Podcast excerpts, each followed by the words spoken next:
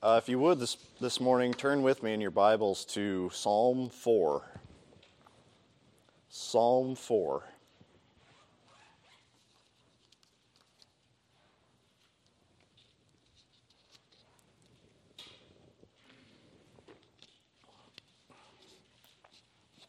This is one of those psalms that contains that um, that word that we believe is a musical notation, Selah. So at those points, I'll I'll pause for uh, contemplation. Psalm chapter four. Hear me when I call, O God of my righteousness. You have relieved me in my distress. Have mercy on me and hear my prayer. How long, O you sons of men, will you turn my glory to shame?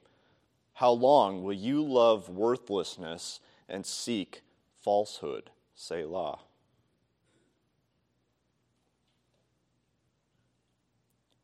But know that the Lord has set apart for himself him who is godly. The Lord will hear when I call to him. Be angry and do not sin. Meditate within your heart on your bed and be still. Selah.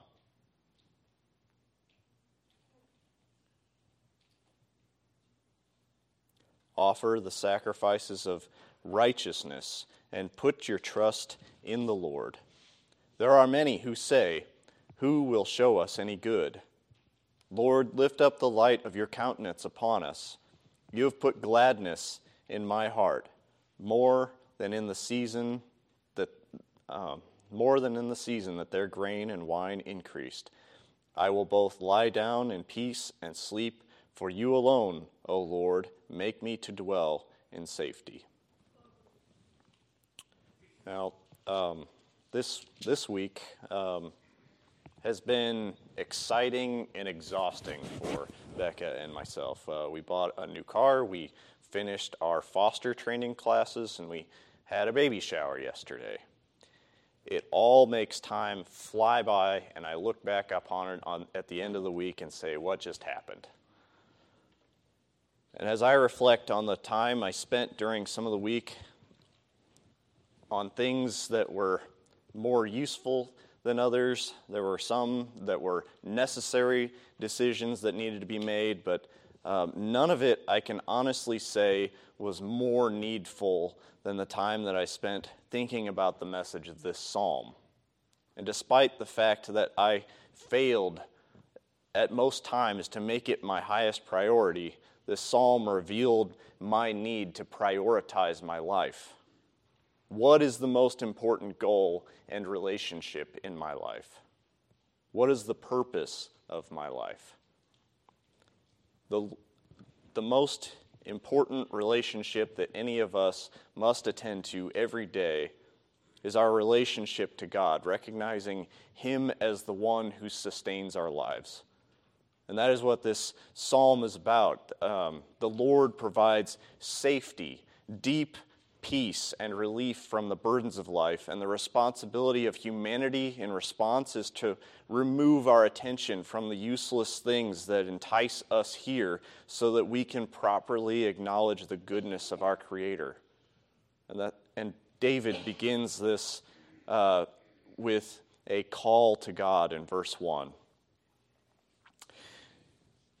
As with Psalm 40 that I preached uh, from two weeks ago, we are again unaware of the circumstances of David's life when he wrote this psalm. One commentary claims that it occurs early in David's reign as king when some people in Israel uh, were still reeling from the death of King Saul and struggling with the idea that David is king. It claims that there was uh, a drought that occurred uh, which caused the people of Israel to speculate that David's anointing stoked the displeasure of God. And another commentary suggests that this psalm flows from Psalm 3, giving it the same circumstances of Absalom's rebellion. But what the, do, the commentaries do agree on is that this is a psalm of the evening as daylight transitions to the dark of night. It's often paired with Psalm 3, which is considered a psalm of the morning because of verse 5, if you look back at Psalm 3. It says, I lay down and slept, I awoke, for the Lord sustained me. So it is a um, psalm of the, the morning. Psalm 4 is a psalm of the evening because of the references to meditating in bed, lying down in peace and sleeping. David, being the musician that he was, you can almost picture him singing them, these psalms to himself as he finds peace in God, the God that he trusts as he lays down to go to sleep at night meditating on the goodness of God, and in the morning when he gets up out of bed, singing another song of praise for the protection that God provided through the night. And I really had to struggle to decide whether or not to include this reference, but the sentiment was very succinct, the succinct, excuse me, I should not use the word succinctly. it was very well put uh, in short words by an old TV character from 1953 named Pa Kettle. If any of some of you are probably going to date yourselves if you start smiling at that. he said in his daily prayers, each morning when I wake up, I say, Thank you, God, for letting me live to see another day. And at night, when I go to bed, I say, Dear God, please let me live to see another tomorrow. The rest of his theology is a little bit off. but that portion of uh, Pa Kettle's prayers, they align closely with those of King David. And this psalm is David's expression of confidence in God, giving him safety through the night as he lays down to sleep. He begins the psalm with this imploring statement Hear me when I call, O God of my righteousness. This almost sounds like a command that God is or David is giving toward God, but it's a plea. And within that plea, David recognizes his standing and he ranks himself lower than God, crediting God as the one who applies righteousness to mankind.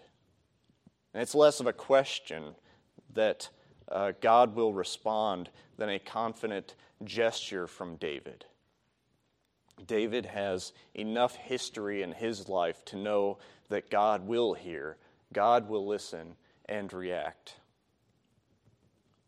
David gives um, an expression of this history that he's experienced. He says, You have relieved me in my distress. And the Hebrew word for distress in this case gives the sense of entrapment, like a mouse being cornered by a cat. And we might say that David was caught between a rock and a hard place, and the Lord brought relief by removing obstacles from his life and freeing David from a trap.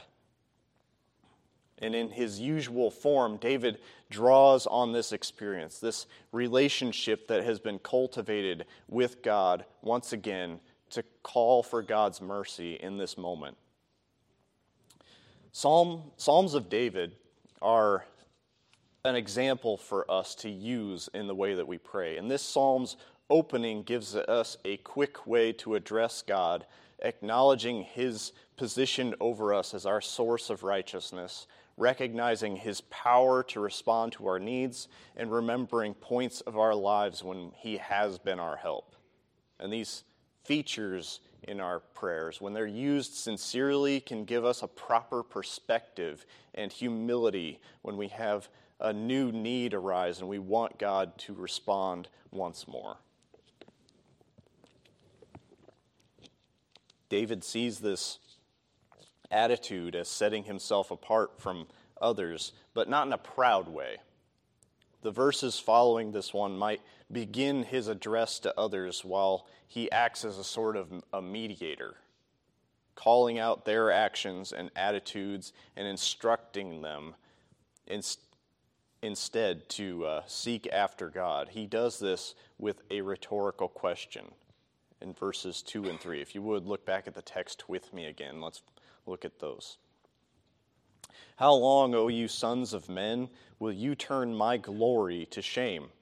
How long will you love worthlessness and seek falsehood? Selah. But know that the Lord has set apart for himself him who is godly. The Lord will hear when I call to him. These sons of men that David is addressing are people that have some kind of wealth or social status within Israel. And again, depending on who you ask or which commentary you're reading, these could be people that supported Saul when he died or Absalom when he usurped the throne of Israel. But regardless, there is some kind of humiliation that David is suffering because of these people. That's what David means when he asks, How long, O you sons of men, will you turn my glory to shame? How long will you love worthlessness and seek falsehood? The humiliation is David's glory turned into shame, and the worthlessness and falsehood are lies being spread about him. And the rhetorical question is followed by the word Selah, which again seems to be this word in this case that is meant for contemplation by the listener. I can't say for everyone here. I don't know what everybody's um, inclinations to sin are, but somehow we as an entire culture have come to revel in the humiliation of others, in gossip and drama. If I started to mention the names of political figures this morning, depending on which party they're from, you would mentally have boos and hissing or cheers in, in your own mind. I would. and social media has become a breeding ground for cyberbullying on all age levels. Sadly, I think that adults may be worse than children.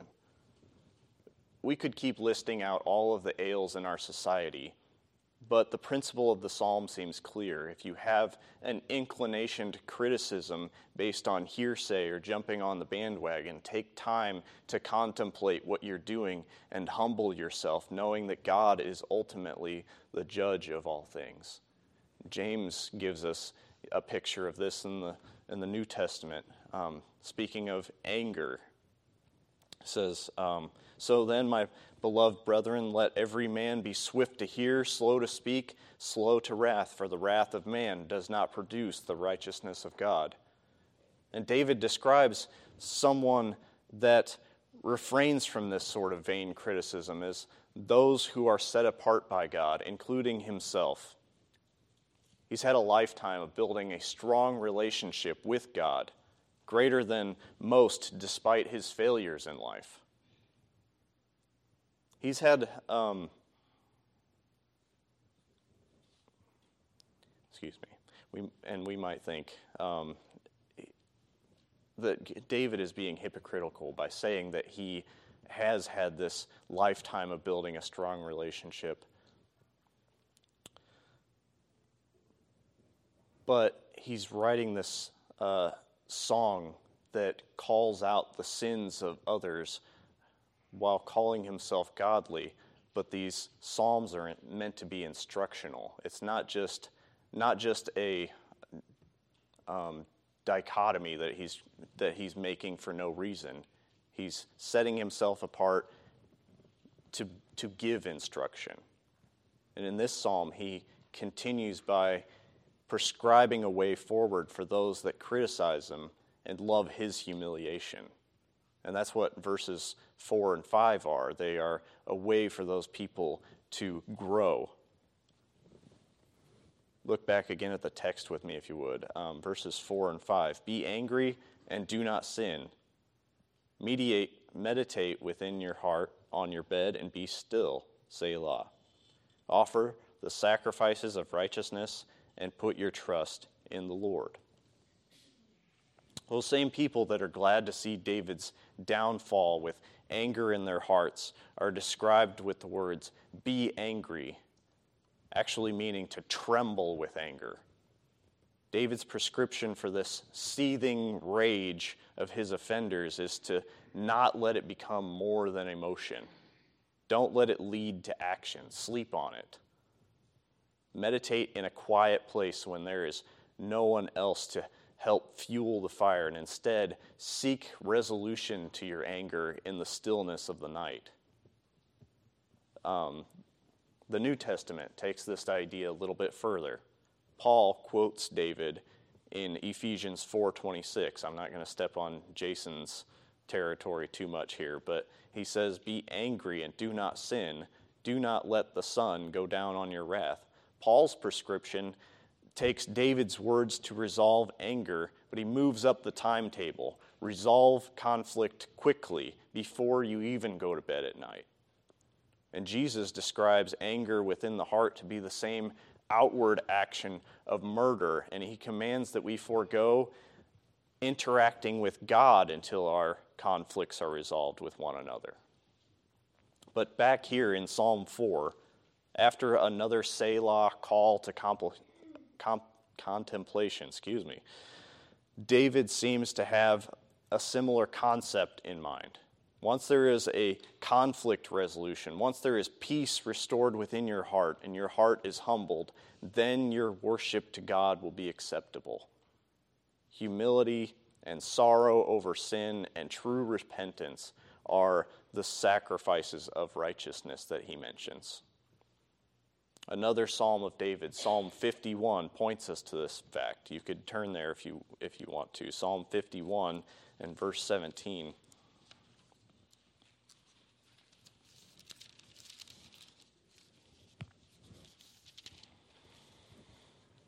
Psalm 51 and verse 17 says, The sacrifices of God are a broken spirit, a broken and contrite heart. These, O God, you will not despise this sorrow over sin and the trust in the Lord is what God wants in a relationship with us. Coming to Him with the pride removed from our hearts and a childlike reliance is the best attitude that we can have in our relationship to God. Our perspective on life and worldview depend on how we view God and how much we actually trust Him to provide our needs.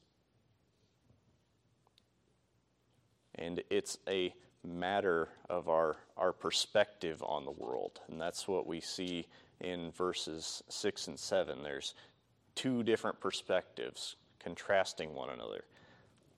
Verse 6, verses 6 and 7 again. There are many who say, Who will show us any good? Lord, lift up the light of your countenance upon us. You have put gladness in my heart, more than in the season that their grain and wine increased. These two verses, again, they compare and contrast the opposing worldviews of those that trust in God versus those who do not. Those that do not trust the Lord, they look only at the world through the lens of life without God seeing only circumstance that either makes them happy momentarily or disappoints them. And these are those that ask the question in this psalm Who will show us any good? And David, again, he contrasts himself with this type of person, again, knowing that he has a relationship with God. He looks to him and says, Lord, lift up the light of your countenance upon us. We have you have put gladness in my heart more than in the season that, that their grain and wine increased. His experience with God is one of lasting peace and satisfaction. He does not need a big grain and wine harvest to know that he can rely on God and be thankful to God. These things are temporary happiness for fickle people the gladness that God puts into David's heart is deeper. God has promised much more to David than food and drink. He promised a son and a king that would reign forever on the throne of David. David spent his life look, looking forward to the coming of this king, knowing that he could trust the promise of God. That is the trust and fulfillment that we can have as well. This life is filled with things that distract us from the return of Jesus and eternity with Him, but it is that Christian worldview that gives us a reason to anticipate the future, not fearing what may happen in the night. And that's where David finishes this psalm. He has a certain peace in verse 8. I will both lie down in peace and sleep. For you alone, O Lord, make me to dwell in safety. And I'm not going to belabor this point a lot. As David lays down and closes his eyes to sleep, he has a deep sense of safety and peace. His security does not rely on guards that may fall asleep at their post. His life is in the hands of Almighty God, the Prince of Peace, who alone can make us dwell safely. And I'll con- conclude by saying this psalm is one of those like Psalm 1 that should cause us to reflect on our day to day lives and contemplate the condition of our hearts. Do you love to see the humiliation of others? Or do you find joy in humbling yourself to grow in your relationship with God? If much of our time is spent seeing ourselves through the lens of pride as better than others, then the total picture of your life is narrow, not acknowledging your own shortcomings. And I would like to encourage you this morning to meditate on your relationship to God daily. David has given us a, an example to be grateful to God for the peace that he gives, the security of our souls achieved through his son, Jesus. Think of the blessings that God does provide each day in simply keeping you through the night and allowing you to see a new day. If there is sin or anger in your heart, ask for peace and guidance in how to move forward. Offer the acceptable sacrifices of a broken spirit and a broken and contrite heart, and put your trust in God.